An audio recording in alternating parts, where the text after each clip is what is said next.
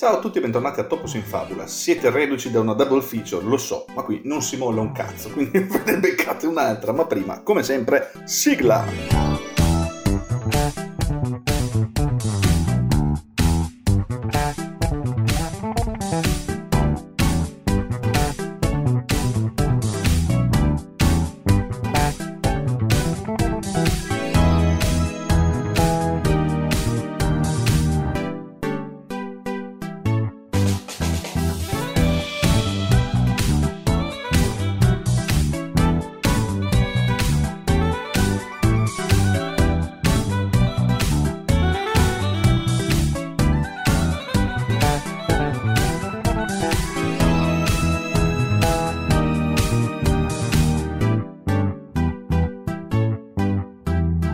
La double feature che occuperà lo spazio di Topos di questa settimana e evidentemente della prossima è dedicata a una delle trilogie meno conosciute ma più interessanti del cinema. È la cosiddetta trilogia X-Trail centosettantasette di M. Night Shyamalan, eh, trilogia che tratta di supereroi ma in maniera molto diversa da un cinecomic, essendo una trilogia è composta da tre film che nella fattispecie sono Unbreakable, Split e Glass. Questa settimana parleremo principalmente di Unbreakable. Introdurremo anche Split, che significa diviso in inglese, quindi si presta ad essere tagliato in due puntate. Poi finiremo nella seconda puntata, nella quale parleremo anche di Glass, il terzo film della trilogia che unisce un po' tutti i, eh, gli altri due film. Ma bando alle ciance e partiamo con Unbreakable, prima un po' di trama. David Dunn, interpretato da Bruce Willis, si trova su un treno di ritorno da New York, dove ha fatto un colloquio per ottenere un nuovo impiego. Lavora attualmente come addetto alla sicurezza dello stadio di Filadelfia e si trova alle prese con una difficile situazione familiare. È in profonda crisi con la moglie e il possibile trasferimento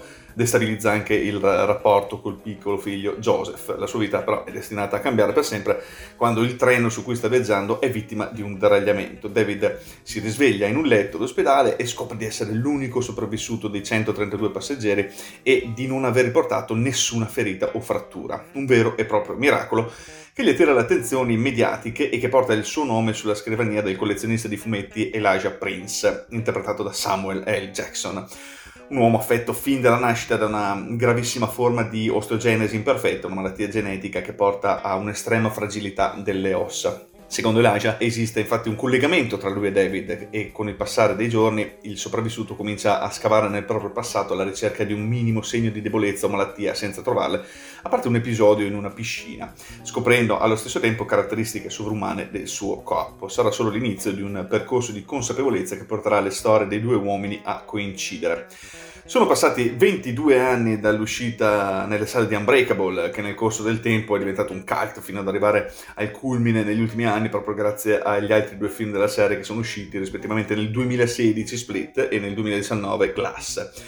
La quarta prova dietro la macchina da presa del regista di origini indiane M. Night Shyamalan, allora reduce dal clamoroso successo di critica e di pubblico del Sesto senso del millenovecentonovantanove, è considerato ancora oggi uno dei migliori film sui supereroi mai realizzato, per quanto l'approccio intimo e slegato da fonti fumettistiche realmente esistenti ne faccia una sorta di scheggia impazzita all'interno del sempre più affollato panorama dei cinecomics. Questo perché ci troviamo davanti un'opera atta a demitizzare le coordinate base del genere, con al centro della vicenda il classico uomo qualunque alle prese con un percorso di scoperta dei propri poteri che assume significati metaforici non solo per la sua vita ma anche come chiave di lettura universale sulla necessità di scoprire il proprio posto nel mondo a costo di sacrifici da pagare. Shyamalan, che struttura la narrazione su una sceneggiatura da lui stesso partorita come una sorta di thriller alla Hitchcock, dando vita a, a un'atmosfera sospesa che fin dall'inizio preferisce il nascondere al mostrare, l'essenziale, il gratuito come già reso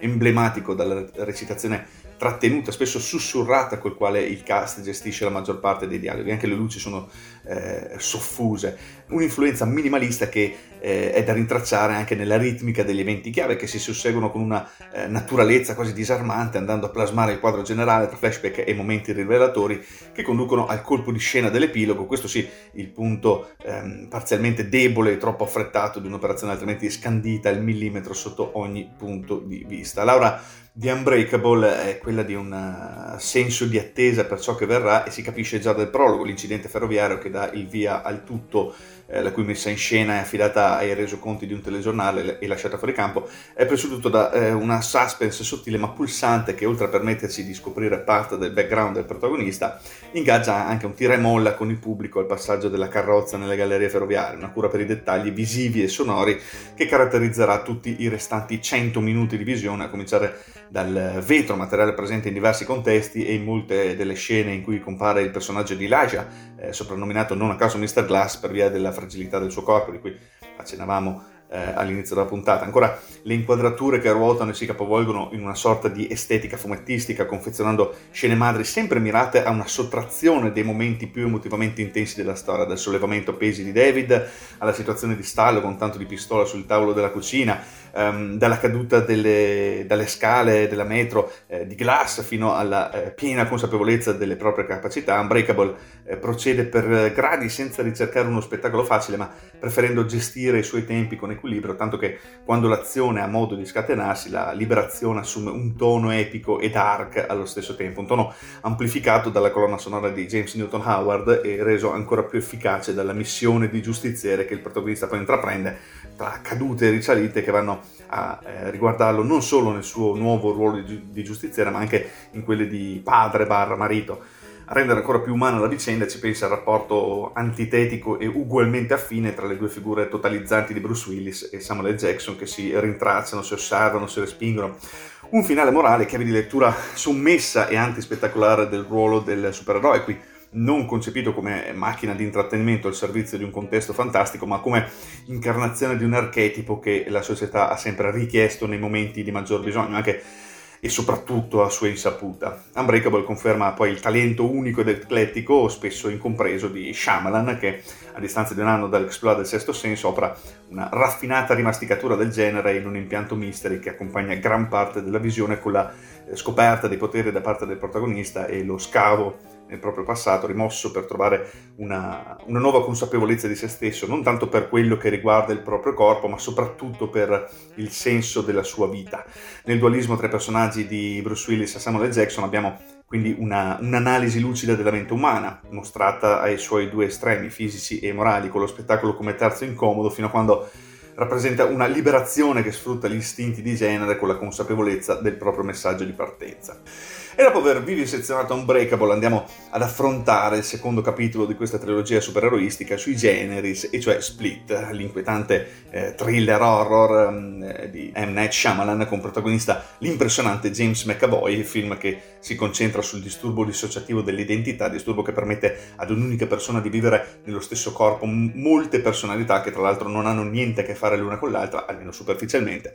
Tutte vite differenti e delineate che stanno nel profondo della mente di un solo individuo e si manifestano eh, singolarmente, appropriandosi della luce che permette loro di uscire e mostrarsi. Questo è il caso di Kevin, il nome del protagonista, interpretato per l'appunto da James McAvoy, e delle sue ventiquattro personalità.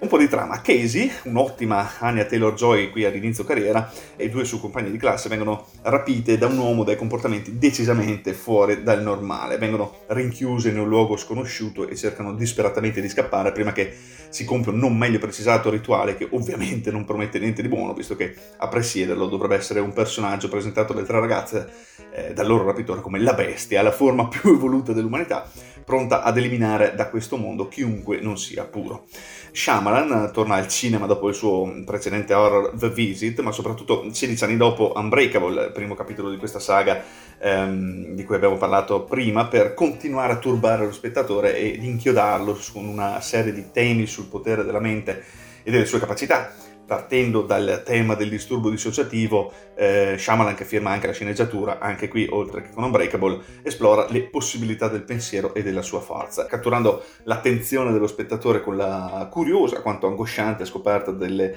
eh, infinite potenzialità della mente. Split si spinge oltre il facilmente comprensibile per affondare nell'orrore soprannaturale, strizzando l'occhio ad opere eh, passate di Shyamalan e puntando sulle facoltà che l'uomo ha di creare dal nulla identità e universi solo col potere del pensiero. Ad interpretare il protagonista di questo eh, film molto complesso non poteva essere eh, che un attore molto molto bravo, eh, e cioè James McAvoy, che è riuscito ad uh, immergersi con enorme abilità, calandosi in una parte non soltanto fatta di battute e parole, ma dove la fisicità e la mimica contribuiscono a mostrare il vero talento di un artista del suo calibro e completano con sguardi e cambi d'espressione un film dominato da, dal protagonista.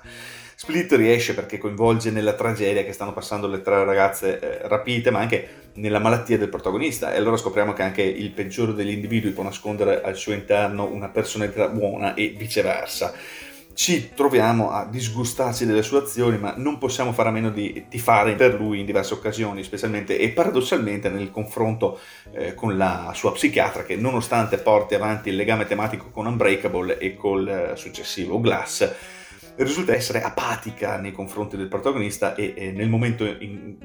cui dovrebbe scommettere su di lui, eh, sulla sua personalità buona, si para il culo e non lo riconosce come persona con problemi, ma eh, come problema da risolvere. Per questo attira le ire eh, di una delle personalità eh, di Kevin, cioè la bestia, esattamente il contrario di quello che fa Casey, eh, la protagonista femminile interpretata da Anya Taylor-Joy, ehm, che ne capisce le motivazioni perché fanno parte anche di lei. L'attaccamento che proviamo per il protagonista è disturbante come quello che proviamo per Norman Bates in Psycho o per Dracula nel film di Coppola. Sappiamo bene che il personaggio rappresenta il male, ma sappiamo altrettanto bene che quel male è il risultato del dolore perpetrato per anni e anni nei suoi confronti, e ci chiediamo Eh, se al suo posto avremmo reagito meglio o peggio. In questo modo il regista, che è anche lo sceneggiatore, ci invita a provare empatia per il cattivo, preparandoci al terzo atto della saga, nel quale i tre personaggi, Dan, Glass e Lorda, eh, appunto il, il personaggio di Kevin, eh, metteranno in scena il finale. Unbreakable, Split, Glass, per l'appunto tre singole eh, parole, tre supereroi, anche se Split è il nome del film, ma eh, il personaggio è Lorda, che fossero in qualche modo intrecciati, lo scopriamo al termine di Split, film che eh, servì a Shyamalan per introdurre il... Eh, questo universo alternativo, le innumerevoli personalità incarnate da un James McAvoy letteralmente mostruoso, non, non solo quando finalmente la bestia prende il sopravvento sul resto dell'orda. Basta l'apparizione finale eh, sui titoli di coda di David Dunn, interpretato da Bruce Willis ovviamente, per intuire che qualcuno un domani si sarebbe messo sulle tracce dell'orda per eh, tentare di fermarlo, ma è altrettanto inevitabile che sullo sfondo di questo incontro, quello tra due personaggi con caratteristiche sovrumane, non spuntasse la sagoma della mente suprema, l'eminenza grigia, quella dell'uomo di vetro, Elijah Prince, eh, interpretato come sappiamo da Samuel L. Jackson. I personaggi si ritrovano tutti e tre insieme, inutile svelare come e perché, in un istituto psichiatrico giudiziario sotto il controllo della dottoressa Staple, interpretata da Sarah Paulson, brava anche lei, decisa a curare le loro manie di grandezza attraverso un'opera di convincimento scientifico che dimostri l'impossibilità dell'esistenza dei superpoteri. Costantemente sedato uno, mister Glass, minacciato da un enorme serbatoio d'acqua un altro, e cioè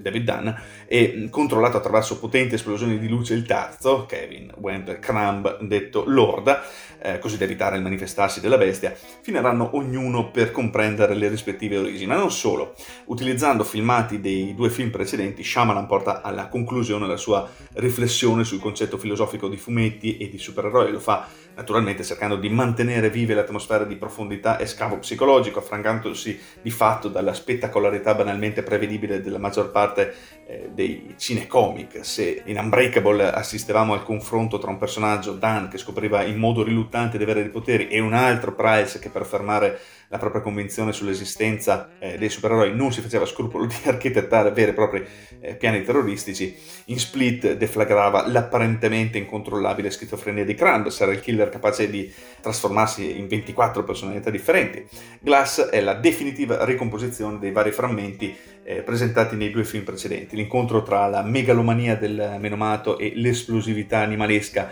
della bestia, l'alleanza tra il villain che è solamente l'eroe solitario, il predestinato, un tempo guardia di sicurezza dello stadio di Filadelfia, ora titolare di un negozio di strumenti di sorveglianza, può provare a contrastare. Ma questa è semplicemente la superficie del vetro, ehm, operando eh, ribaltamenti di prospettiva progressivi, senza dimenticare la funzione chiave dei tre personaggi provenienti ciascuno dai due film precedenti, ehm, da Unbreakable, la madre di Elijah e il figlio di Dan, interpretati da eh, Charlene Woodard e eh, Spencer Treat Clark, che tra l'altro interpreta se cioè interpreta lo stesso personaggio, nel duemila figlio di, di David Dunn bambino, eh, nel duemiladiciannove figlio di David Dunn adulto oramai. Ehm, invece da Split prendiamo Casey Cook, interpretata nuovamente da Anya Taylor-Joy. eh, Shyamalan sparge flashback provenienti dal passato su tutte quelle relative alla scomparsa del, del, del padre di Crumb, e colpi di scena postumi, eh, promette showdown apocalittici ma sorprende piuttosto in levare, ehm, creando le basi per un crescendo emozionale che conclude ad un finale indimenticabile. Alla fine si può dire che ehm, il regista conclude questa trilogia unica nel panorama di genere, ma lascia aperta un'enorme finestra su un orizzonte di possibilità infinite, perché al centro di ogni cosa non c'è il semplice scontro tra eh, buoni e cattivi, tra il bene e il male, quanto piuttosto il disegno con cui affermare definitivamente la presenza del diverso da noi, del sovrannaturale, contro ogni tentativo più o meno massonico di intrappolarne le gesta in nome di chissà quale equilibrio. Ma il concetto più importante che esce da questi film eh, e la vera novità è che il cinecomic cambia approccio. Siamo lontanissimi dalla spettacolarità della Marvel, ma anche da un'eccessiva cupezza della D C. Il supereroe non è inteso come sopra, super in latino significa chiaramente sopra, ma è calato nel bene o nel male nel contesto della quotidianità, sia esso una guardia giurata, un commerciante o un guardiano notturno. Queste non sono identità di facciata come succede di solito, ma il mezzo con cui queste persone mangiano alla fine del mese. È il loro lavoro ed è la loro vita. Questo non è una cosa banale, è proprio l'atto rivoluzionario, una radicalizzazione del concetto dell'eroe calato nel quotidiano, iniziato qualche decennio fa dalla Marvel, ripreso da Nolan nella trilogia del Cavaliere Oscuro, che qui però raggiunge proprio l'apice e riesce talmente bene a calare lo spettatore nel quotidiano e nel reale che per tutta la trilogia dubitiamo dei poteri dei protagonisti, e, e Glass è proprio l'atto finale, quello che ci fa arrivare a comprendere che i supereroi non esistono, oppure sì.